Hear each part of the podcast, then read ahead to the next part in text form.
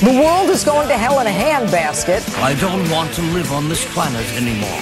We're all infected. Human sacrifice, dogs and cats living together, mass hysteria. The whole world is burning down, my friend.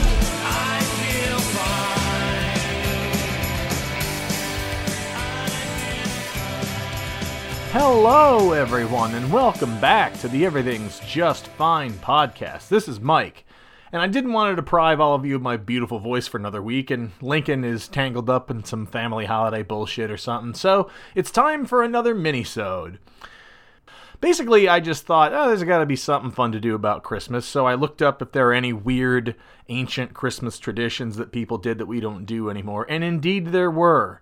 Uh, well, we'll get there. I don't want to spoil anything for you guys, but uh, let's talk about today to start off with. There's a lot of hate going around for Christmas, but personally, I still enjoy it. I'm in my 30s, but I'm lucky enough to have parents that still buy gifts for me like I'm seven years old, so it's awesome. I always come home with a huge box full of shit. And it's not like they're rich either. Like, they've always just gone yard on Christmas, so that's part of the reason that I like it. And, you know, when it comes to Christmas music and decorations, I get it, especially the music. You're going to malls and uh, shopping centers and stuff like that, and they're blaring jingle bells, stuff like that, especially if it starts too early in October. That can be irritating.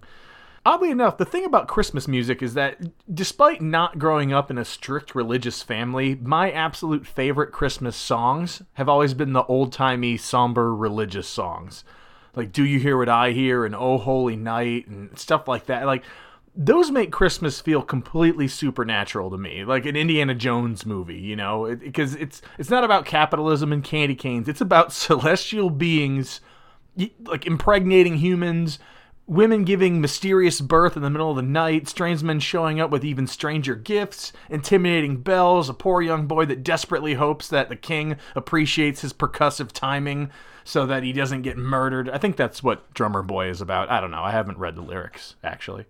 But uh, anyway, I thought I'd take a look back at the history of Christmas and see if some weird shit popped up. And like I said, it did. So, uh, let's go ahead and uh, Here's a few examples of how weird Christmas used to be. Well, first of all, December 25th apparently wasn't really necessarily Jesus' birthday until Pope Julius I locked that date in in 340 CE. Before that, it had been previously celebrated on the 6th of January uh, and the 29th of March, and then uh, quotes sometime in June, according to this article that I read in The Independent. Which I just like imagining Christmas in June. Like part of it might be nice, like going to relatives' houses without like the threat of a blizzard. But imagine how like bad Walmarts and Meijers would smell with all those hot, sweaty rednecks fighting over the last Dallas Cowboys beer koozie. Ugh. Gross. I also like just it's like, oh yeah, that might not be his birthday. Like you'd think that that'd be an important thing to nail down. Like when are we gonna celebrate Christ's birthday? Oh, you know, whenever. So here's another interesting tidbit I found out. People actually thought mistletoe had special powers, as apparently the wood from the mistletoe tree was used to build the cross that Christ was crucified on. Didn't know that. Uh, this was before people realized that mistletoe, turns out, actually basically a parasitic ivy that grows on other trees and is not a tree itself. So who knows if the crucifixion occurred in like a different region? I'm just imagining like every Christmas you kissing your wife or girlfriend under a chunk of like poison sumac or kudzu. But like no shit, the druids in England would cut it down.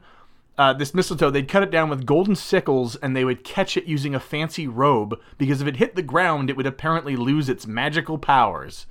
Like it's just a plant, you fucking idiot. Like it's not even a cool plant. Anyway, um, Okay, this one blew my mind. I've heard the term Yule log my whole life, but I never knew that it was an actual log.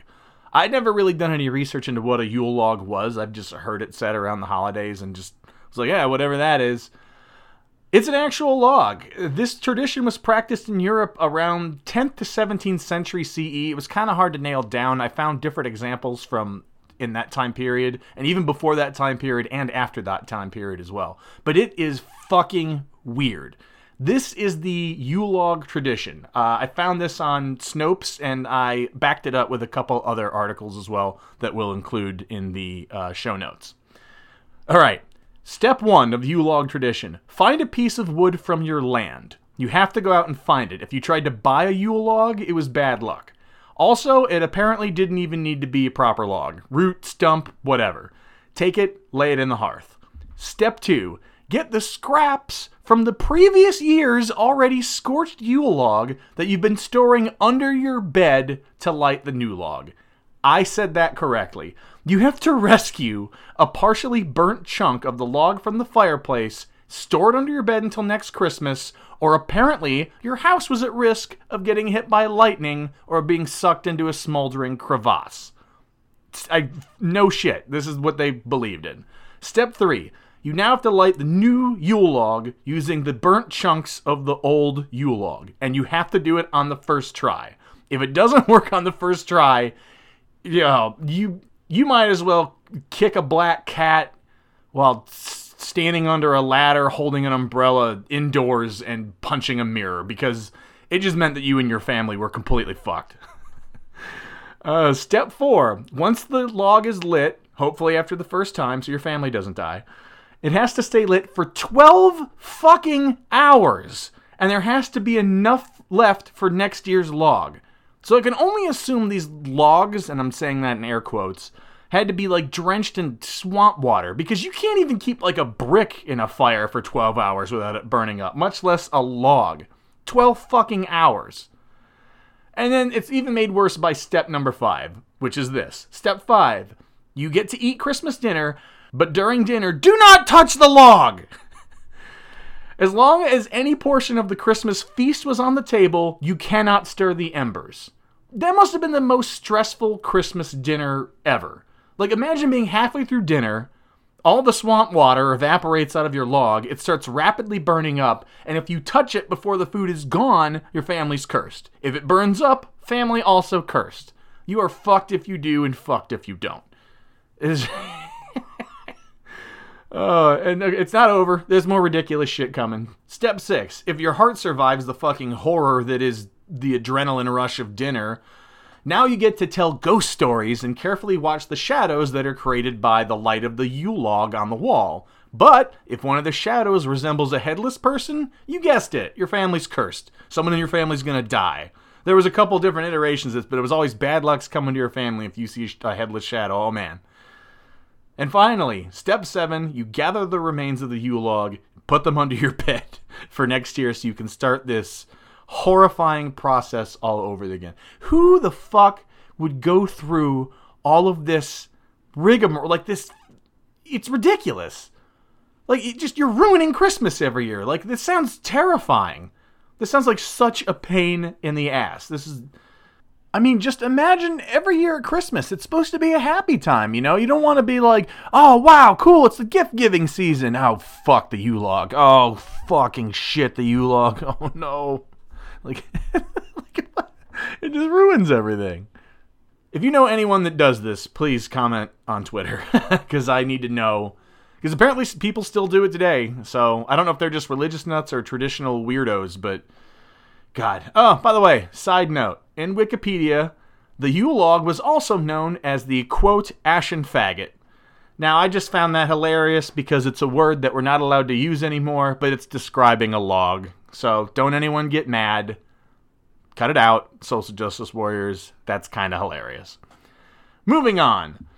Kids used to use actual stockings to hang by the fireplace for Santa to put like gifts and candy in. I mean, cool, nothing like eating candy canes that were stored in your stinky leprosy riddled orphan socks.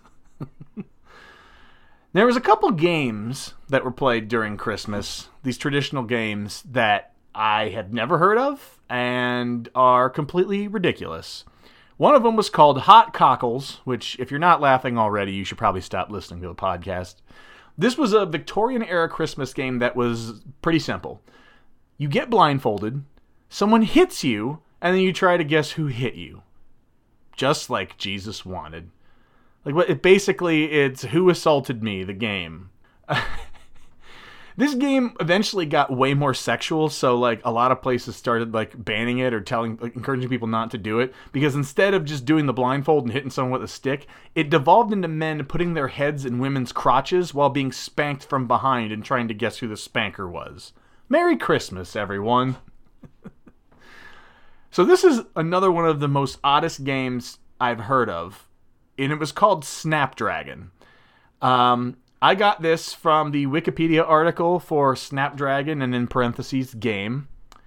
Quote, Snapdragon, also known as Flapdragon, Snapdragon, or Flapdragon, which they're all basically spelled the same except some of them have dashes and some of them don't, was a parlor game popular from about the 16th century. It was played during the winter, particularly on Christmas Eve. Brandy was heated and placed in a wide, shallow bowl. Raisins were placed in the brandy, which was then set alight. That means on fire. Typically, lights were extinguished or dimmed to increase the eerie effect of the blue flames playing across the liquor.